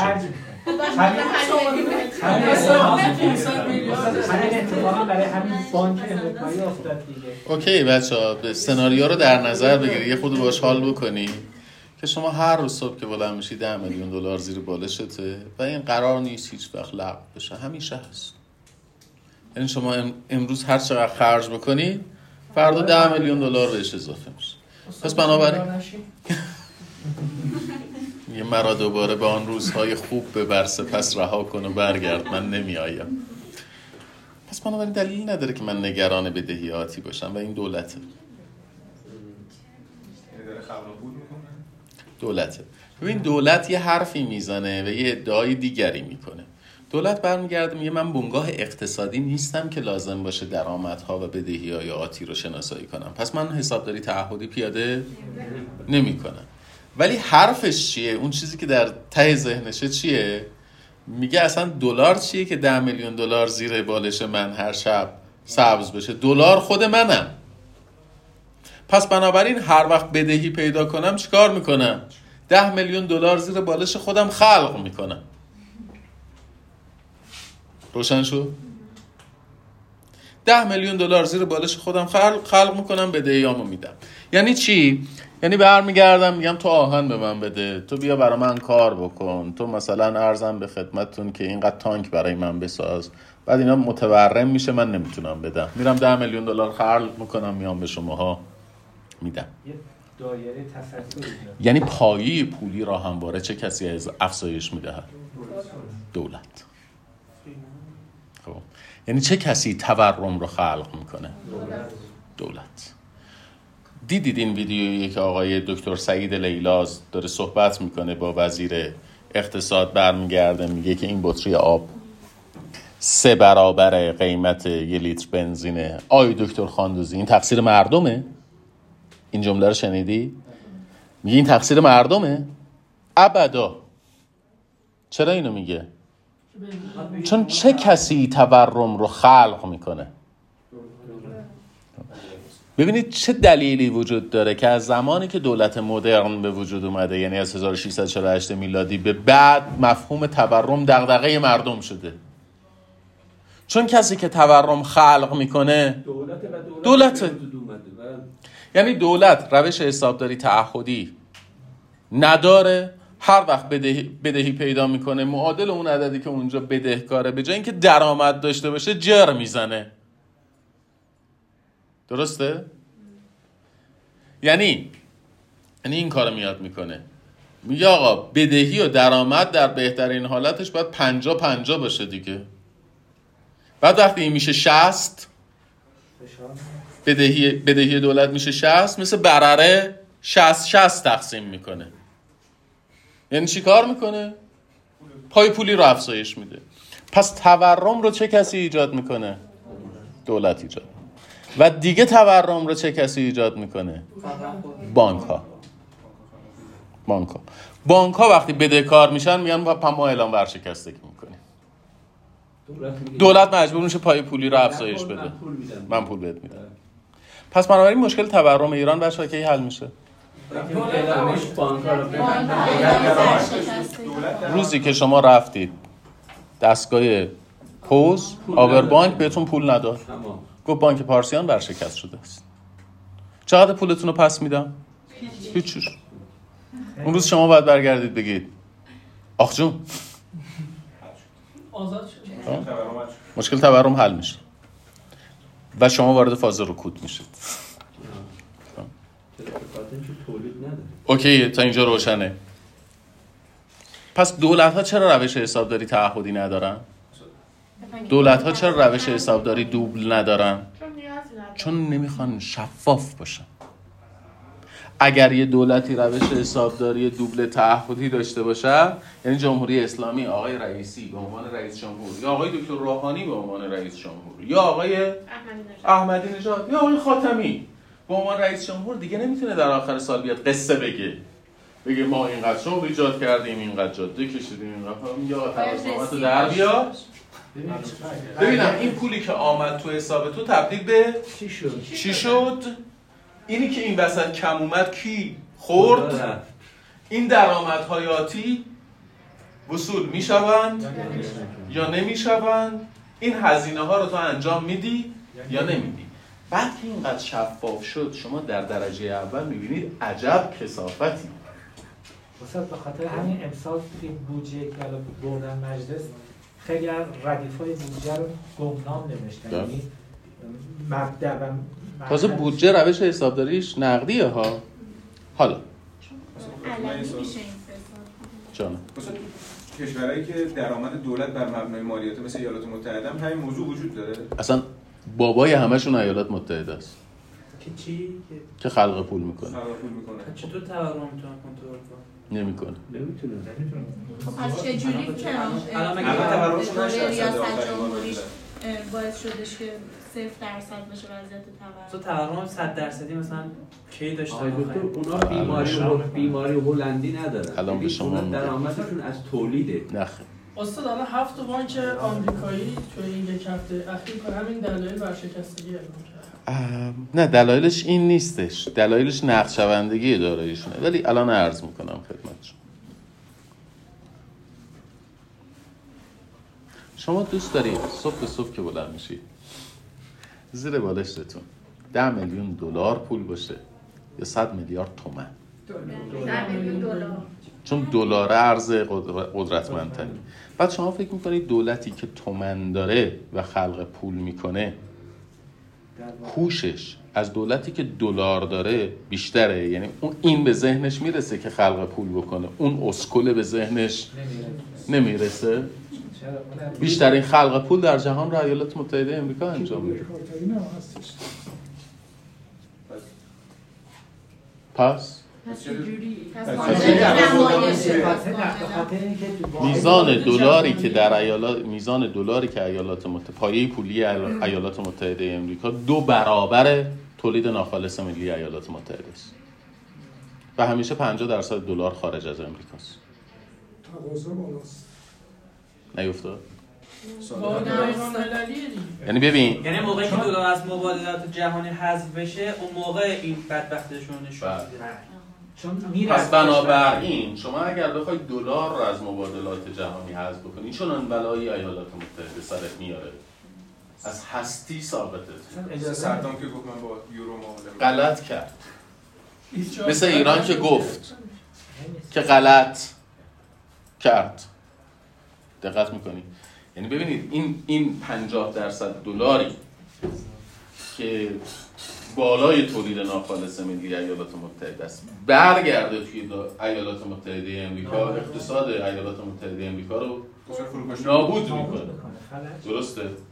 حالا نکته سر اینه. شما ممکنه برگردید بگید آها راهشو پیدا کردم. ما ما پولا رو بریزیم در ایالات متحده ایالات متحده ورشکست ایالات متحده امریکا ایالات متحده امریکا 25 درصد تولید ناخالص جهانی رو داره. و اگر ایالات متحده امریکا دچار فروپاشی بشه اقتصاد جهان حد اکثر در عرض سه سال برشکست میشه. کلا. همین چند تا بانک هم الان داره آثارش می‌رسه به اروپا. کلا. سوئد به این افتخار می‌کنه که اگر امریکا ورشکست بشه سه سال بعد ورشکست میشه. چون ارتباط کمتری داره. دقت کردی؟ یعنی بیشترین پایه پولی رو در جهان ایالات متحده. حالا یه جمله می‌خوام بهتون بگم.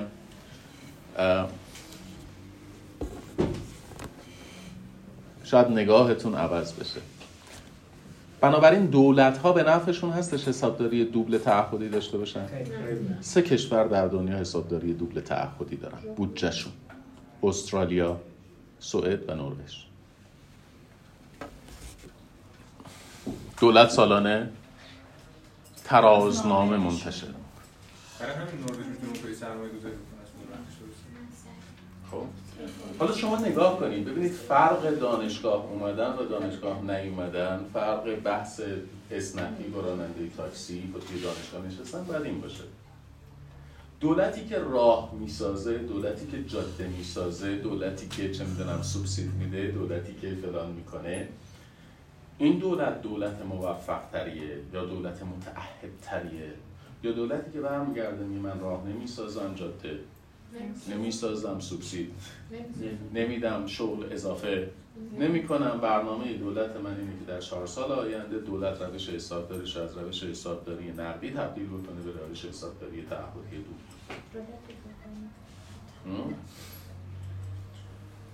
و یک سیاستمدار باید واقعا خودش رو sacrifice بکنه قربانی بکنه که بگه دستاورد من اینه که چون شما نگاه می‌کنیم میگیم نه نه.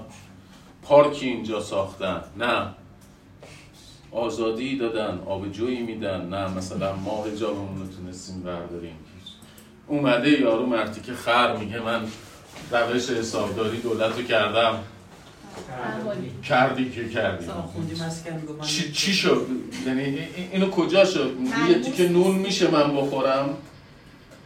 درسته؟ در حالی که شما می‌بینید این کشورها دارای ثبات روشنه؟ خب. دو تا موضوع رو همزمان می‌خوام توضیح بدم. یکی اجتماعی شدن سرمایه است. و این اجتماعی شدن سرمایه رو می‌خوام وصل کنم به اون بدهی ها چقدر دیگه وقت داریم بچه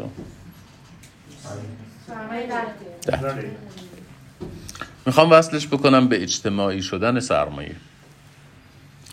یه چیزی در جهان وجود داره قبلا توضیح دادم به اسم گیلد. درسته؟ سنف. سنف بچه ها ویژگیش چی بود؟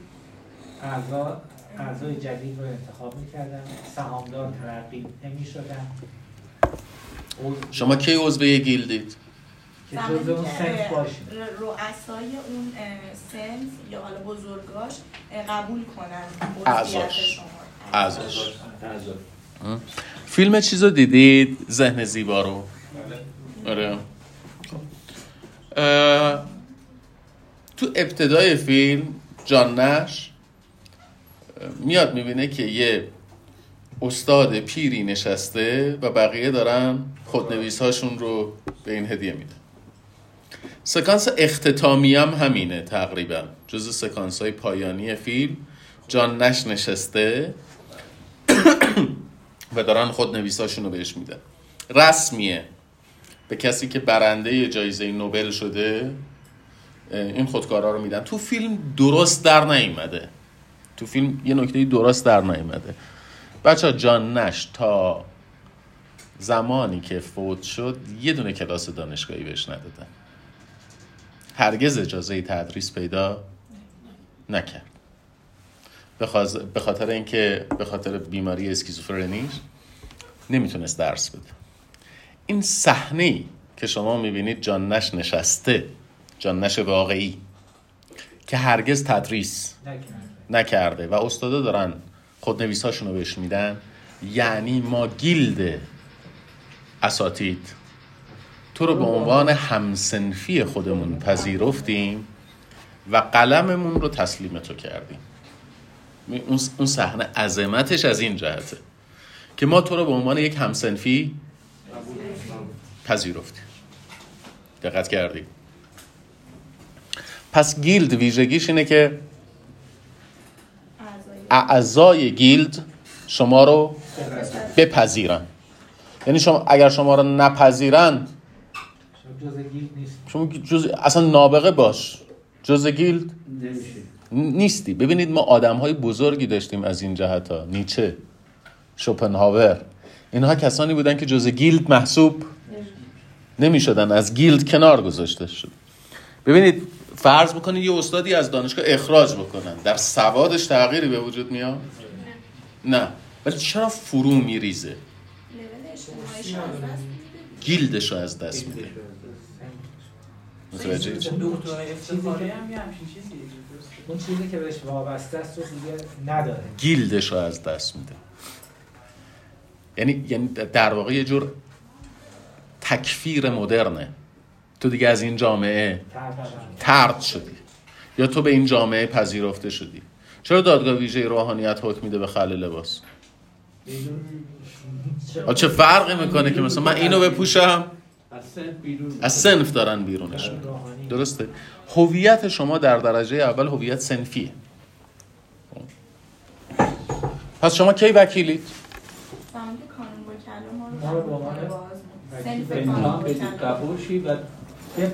سنف بپذیره امتحانم نمی‌خواد. کما اینکه سنف برمیگرده میگه این آدمایی که مثلا چیزا بدون آزمون بیان بهشون پروانه میدم یعنی من پذیرفتم ملاک پذیرششه. چه با آزمون چه بی آزمون. یادم میاد خدا غریق رحمتش بکنه. آقای دکتر گرجی رو آقای دکتر ابوالقاسم گرجی ایشون شاگرد بلافصل آقای خویی بودن اجتهاد آقای سانعی رو آقای دکتر گرجی تایید کرده. آقای دکتر سفری آقای دکتر محسن سفری جلسه دفاع رساله دکتریشون بود. ارائهشون تموم شد. بعد هی اساتید ایراد کردن. خیلی ایراد کردن. که این چیه تو گفتی؟ این چیه تو گفتی؟ این چیه تو گفتی؟ هی آقای سفری آقای سفری در واقع اون موقع چون هنوز دکتراشون نگرفته بودن. این نگاه کردن به آقای دکتر گرجی گفتن من جواب بدم. آقای دکتر گرجی سر تکون دادن. نمی‌خوام. سوالا جمع شد متورم شد متراکم شد. آخر جلسه دفاع خب یا باید دانشجو دفاع بکنه؟ این سوالای متورم همه منتظر بودن که آقای دکتر گرجی جواب. این لحظه پذیرش به گیلده اینی که عرض می‌کنم. آقای دکتر گرجی رو کرد به آقای دکتر سفری گفت آقای دکتر سفری. هنوز جلسه دفاع تمام. گفت آقای دکتر سفری تبریک میگم. شما راجع به قضیه رساله نوشتید که آقایون جرأت نکردن راجبش فکر کنن. خدا حافظ شما رفت. رفت. این یعنی من تو رو پذیرفتم با ما تمام شد اصلا این همه سوالم این همه سوالم بی خود بود. خب. من کی نقاش میشم. من کی تاجر میشم؟ حالا اینو استثنا کنید شما برگردید بگید تجار نمی‌توانند سنف داشته باشن. یعنی چی؟ یعنی همه می‌توانند تجارت کنند درسته؟ این لیبرالیزم. این مفهوم لیبرالیزم. که تجارت در اختیار یک گروه خاصی نباشه. به این سادگی که من میگم جای دیگه به شما این رو نخواهند گفت. اگر تجارت گیلد باشه بهش میگن انحصار.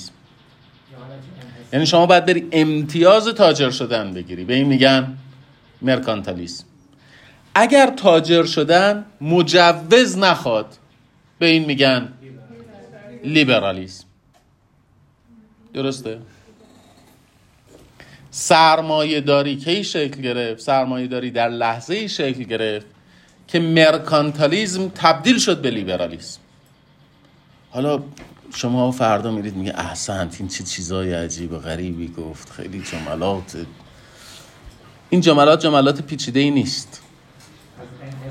خیلی چیز پیچیده ای نیست. دقت بکنید. اگر گیلدی باشه اگر سنفی باشه هر کسی می‌تواند تاجر باشه؟ هر کسی می‌تواند صاحب شرکت باشه؟ نه. پس سهامدار شرکت بودن چیه؟ امتیاز. درسته. حالا خوب دقت کنید من سهامدار شرکتم. یعنی من چی دارم؟ امتیاز. دارم. شما پول داری. و علاقه به تجارتی. می‌تونی تجارت کنی؟ تا شما نپذیرنش تا من نپذیرم نمیشه. و من نمیپذیرن نمیپذیرمت نتیجتا سهامدارها محدود میمونن زینفعان مالی زیاد میمونن زیاد میشن. یعنی من به تو برمیگردم میگم تو چقدر پول داری؟ ده میلیارد تومن. ده میلیارد تومن رو بده به من و بهت سهام نمیدم. به پول نزول میدم. صدی چند؟ به تو صدی دو به ایشون صدی یک به ایشون صدی چهار. یعنی سود رو میدیم بهشون. سود بهت میدم. سود پولتو بهت میدم. معنیش اینه که اگر شما به مزاق چیز بخواید نگاه کنید حسابداری دوبل نگاه کنید حسابداری دوبل میگه که ورودی شرکت چیه؟ سرمایه و بدهی. یعنی پولی که تو شرکت میاد یا از محل سرمایه است که قرار نیست پس داده بشه یا بدهیه که باید پس داده بشه. در دوره مرکانتالیزم ورودی شرکت بیشتر سرمایه است یا بدهی؟ بدهیه. بدهی. و به خاطر همین بدهی هم بود که یواش درسته. رفت. این بدهی که به وجود میاد باید برگرده. اصل و سودش. کجا خودش رو نشون میده؟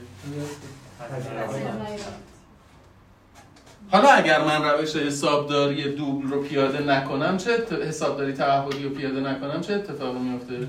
این شرکت بدهی ورشکست انقدر زیاد میشه که چون بدهی رو نمی‌تونم شناسایی بکنم. پیچیده است؟ اینی که دارم توضیح میدم؟ نه، خیلی ساده ایه اوکی.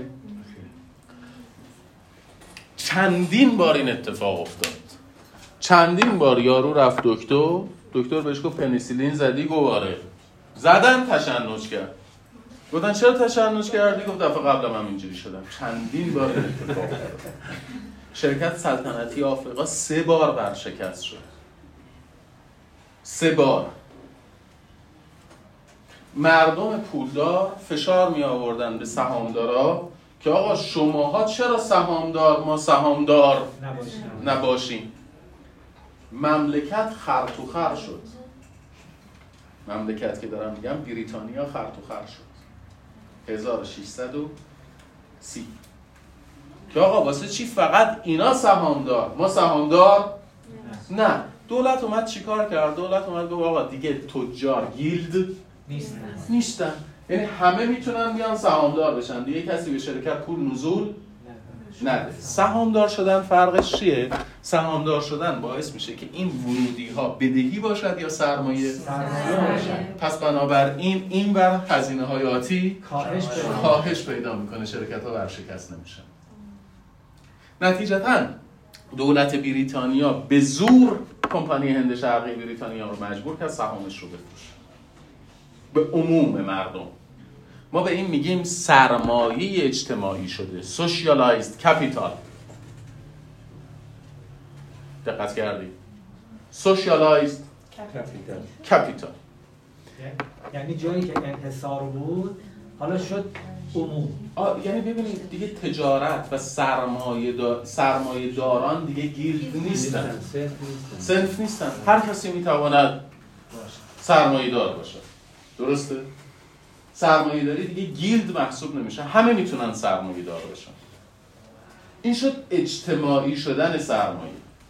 پس بنابراین چیزی که در مورد سرمایه داری بد درک میشه. میگه ای گل گمان مکن به شب جشن می‌روی. شاید به خاک مرده ای ارزانیت کنم. چپیا در نقد سرمایه داری چی میگن؟ میگن سرمایه داری محصول کار همه رو می‌خوره همه رو به ورده تبدیل می‌کنه سود اصلی رو هم خودش می‌گیره. و درست میگه. و درست میگه. سرمایه داری چی میگه؟ سرمایه داری نمیگه این خوبه. دقت کنید سرمایه داری میگه تصمیم بگیرید که این که سود رو برای خودش می‌خواد و کمترین آیدی رم می‌خواد به بقیه بده یه سنف باشه یا دولت باشه یا عموم مردم باشه. سرمایه داری میگه بذارید عموم مردم باشن. کمونیستا میگن بذارید دولت باشن. مرکانتلیستا میگن بذارید سنف باشه. درسته؟ فاجعه اینجاست که ایران از لحاظ ساختارهای اقتصادی در دوره مرکانتلیستی به سر می‌بره. نه در دوره لیبرالیستی. مشکل ایران تمرکز سرمایه نیست. چون اصلا در ایران تمرکز سرمایه وجود نداره. خب؟ سرمایه سرمایه وجود آفرین سرمایه وجود نداره. و مشکل بعدی این هستش که اگر تمرکز سرمایه هم بخواد اتفاق بیفته اون تمرکز سرمایه در دست یک سنف اتفاق میفته. مشکل چی؟ پتروشیمی. شما الان برو مجوز یه پلنت پتروشیمی بگیر. میدن به؟ برو مجوز آهن بگیر. مجوز کوفت. همه چی؟ همه دست ببینید چرا دولت برمیگرده میگه که اصلا چیزی که برای دولت خیلی رویایی مجوز. چرا قانون اجرای مقررات قانون مقررات اجرایی اصل 44 برمیگرده میگه هیچ کاری مجوز نمی‌خواد جز کارهایی که در سامانه دولت الکترونیک بارگذاری شده باشه بعد شما میری باز می‌کنی می‌بینی حجمش از عهد عتیق و عهد جدید بیشتره تعداد مجوزها. چون دولت چجوری می‌تواند جلوی کار کردن شما رو بگیره؟ با مجوز. شما تو ایالات متحده امریکا می‌خواید دانشگاه بزنید. چیکار باید بکنید برید دانشگاه بزنید. زمین می‌گیری یه مغازه بخواد نه نه. زمینم نمی‌خوام. شما برگرد بگو آقا من دانشگاه هم همه کلاسام هم آنلاینه. شما دانشگاهی. یه مغازه بخوای بزنی فردا صبح می‌زنی. اینجا؟ اینجا باید شهرداری بری نمی‌دونم وزارت بهداشت بری فلان جا بری وزارت کار بری. سنفه شاید در ظاهر سنف باشه ولی در واقعیت نمیشه. پشت پشت اون سنف دولت نیست. اینو اشتباه نکنید. دولت از سنف تبعیت می‌کنه این دولت از مثلا پتروشیمی تبعیت می‌کنه. از سن مافیای بهداشت. از سن دیگه. بله ببینید چیزیه که در دسترس عموم مردم. نیست چون همین شرکت میفرمایید خودشون در بهترین حالت از اون شرکت های اصطلاحا هستند دیگه. یعنی سهامدار عمدهش یا دولت یا دوباره شرکتی که ببین من ارزم سر اینه. بچه ها سیگنال غلط به ذهنتون ندید. اقتصاد خصوصی بهتر است یا اقتصاد دولتی؟ هیچ کدام. اقتصادی اقتصاد درسته که سرمایه درش اجتماعی شده باشه. فرقی نمی‌کنه که شرکت مخابرات مال دولت باشه یا مال سپاه باشه یا مال من باشه. مال شما هم باشه ممکنه جلوی مردم مال منم باشه من همون رفتاری رو می‌کنم که سپاه می‌کنه. خب. مال دولت هم باشه دولت همون کارو می‌کنه. مخابرات کی می‌شود شرکت مخابرات؟ سهامش متعلق به- عموم مردم باشه. خب. حالا این جمله آخر هم باشه. در ایالات متحده امریکا این رو چجوری حل کردن؟ این رو اینجوری حل کردن.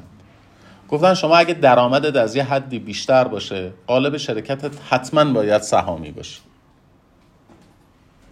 اگر درآمدت از یه حدی بیشتر باشه حتما باید حسابرس داشته باشه اگر از یه حدی بیشتر باشه حتما باید حسابرس بورسی داشته باشی. و حسابرس بورسی فقط شرکتی رو حسابرسی می‌کنه که بورسی باشه. یعنی شما درآمدت از یه حدی بیشتر شد مجبوری سهامت رو ببری در بورس بفروشی. عام بشه دقت کردی؟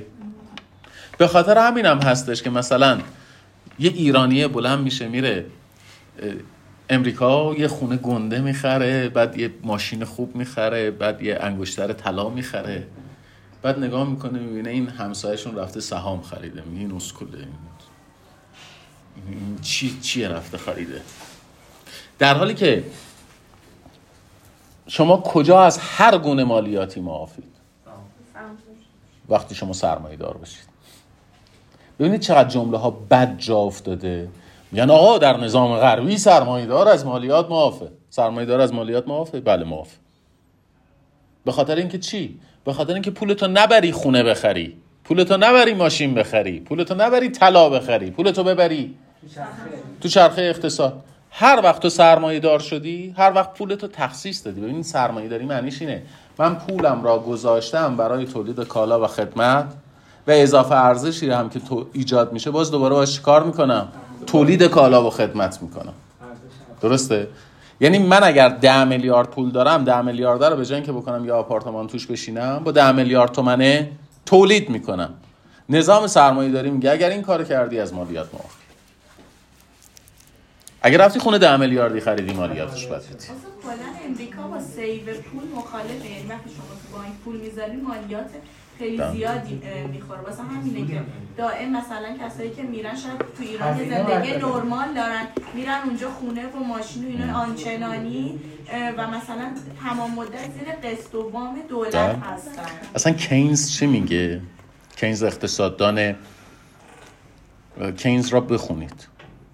کینز. رو بخون کینز یه جمله ای گفته یه کاری کرده که شما چند روز پیش شنیدید. از زبون آقای رئیسی شنیدید. آقای رئیسی گفت که ما می‌خوایم درخت بکاریم. یک میلیارد. یک میلیارد درخت می‌خوایم شما میگونین باز دوباره یه چیزی. این رو کینز گفت. در دوره رکود بزرگ کینز به دولت امریکا پیشنهاد داد. یک میلیون جوان زیر سی سال استخدام کرد. دولت امریکا. اینا رو برد تو کمپ. اینا کارشون چی بود؟ عمدتا درخت میکشت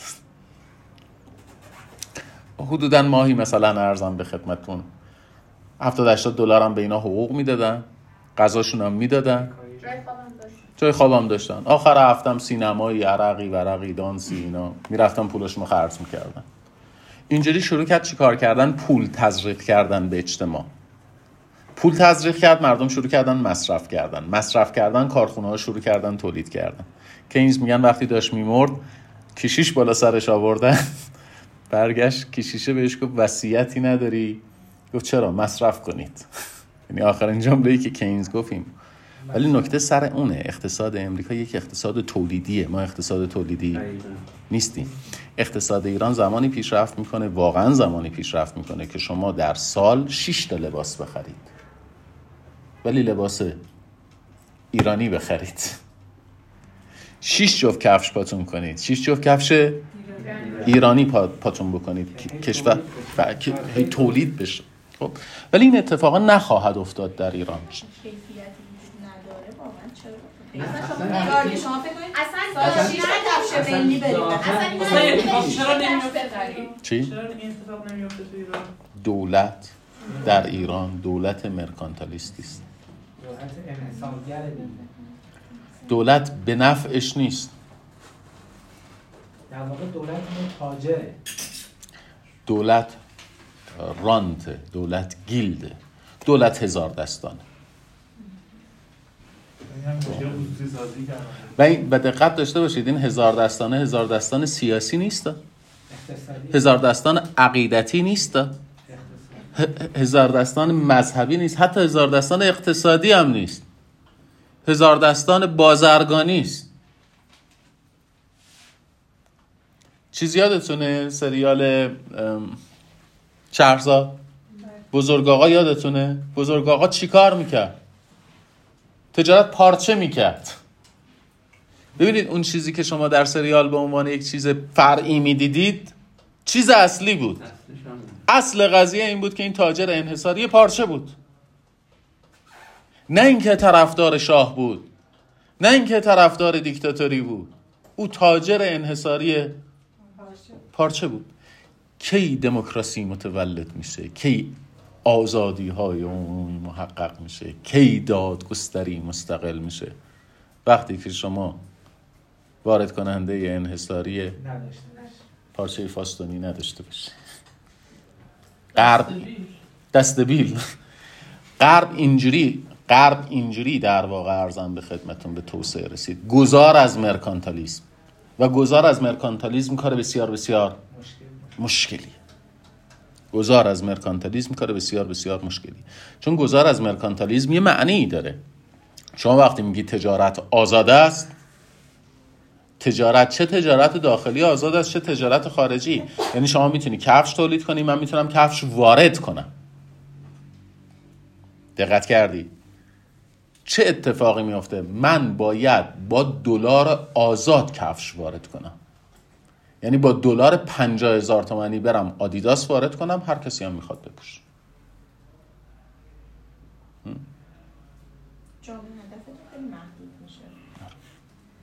وقتی جامعه هدف من محدود شد اون وقت اون کفاش ایرانی میره کفش آدیداس رو کپی می‌کنه. درسته؟ اینجوری تولید افزایش پیدا می‌کنه. ولی یه نکته ای داره. وقتی شما وارد فاز اقتصاد لیبرالیستی شدی اگر کار نکنی از گرسنگی میمیری. چرا مردم ایران از رانت استقبال می‌کنن؟ چون مردم ایران با رانت مشکل ندارن. مشکلش اینه که چرا رانت به من نمی‌رسه؟ می‌فهمید چی عرض می‌کنم؟ شما مشکلتون این نیستش که چرا توی پتروشیمی یه همچین رانتی وجود داره. شما ناراحتیتون اینه که چرا اون پتروشیمی منو استخدام نمی‌کنه. منی که زبان انگلیسی بلد. نیستم. رو قانون مدنی مسلط. نیستم. رو قانون تجارت مسلط. نیستم. درس حمل و نقل دریایی خوندم حمل و نقل دریایی بلد. نیستم؟ چرا من نمی‌ذارم مدیر حقوقی اون شرکت پتروشیمیه؟ شما مشکلتون اینه. شما که دارم میگم جامعه ایرانی رو دارم میگم. ولی وقتی شما وارد فاز اقتصاد لیبرالیستی میشی چه اتفاقی میفته؟ شما کماکان بیکار میمونی. تا زمانی که تا زمانی که اون مهارت رو به دست. Okay. همه اینها رو دارم از این جهت عرض می‌کنم خدمتتون. بچه ها نگاهتون رو به درستون به عنوان یک چیز جیگولی transnational corporations یک شرکت های فراملی. می‌دونی از این از این لغات دهن پر کن عبور کنید. ببینید پشتش در جامعه چه اتفاقی میفته اون بدبخت مارکسی که اون حرفا رو زده اون بدبخت نیچه ای که اون حرفا رو زده این وبری که این حرفا رو زده اینا, اینا این حرفا رو برای دختربازی خلق نکردن که یک جایی یارو بشینه در یک کافه یه حرفایی بزنه و دختره برگرده بگه عجب مثلا آدم با سوادی شمارشو بهش بده. خب. اینا رو یاد اینا رو اینا نگفتن برای اینکه مثلا بشینن. اینا بحث کافی شاپی نیست. اینا روشنفکری کافی شاپی نیست. آدم واسه این حرفا مرده. آدم واسه این حرفا بدبختی کشیده. شما باید بفهمی یارو این حرفا رو برای چی زده. آخش برای چی در اومده؟ یعنی وقتی من به شما برمیگردم میگم حسابداری تعهدی دوبل. شما نباید بگی حسابداری تعهدی دوبل یا حسابداری دوبل تعهدی بود. بعد دوبلش چه ویژگی ای داشت؟ این یعنی که من می‌خوام حفظش کنم. شما وقتی فهمیدی بزرگترین بنگاه های اقتصادی دنیا برای این ورشکست شدن وقتی فهمیدی امروز داری گوشت میری می‌خری ده هزار تومن گرونتر از دیروز به خاطر این لامصبه این لامصب رو یاد می‌گیری. این جهان واقعی رو جدی بگیرید. اینا ابزارهای حل مسئله در جهان واقعی پیشا پیش عیدتون مبارک بشه روز یک شنبه سیزده به دره. ما چهارشنبه کلاس داریم. خسته نباشید.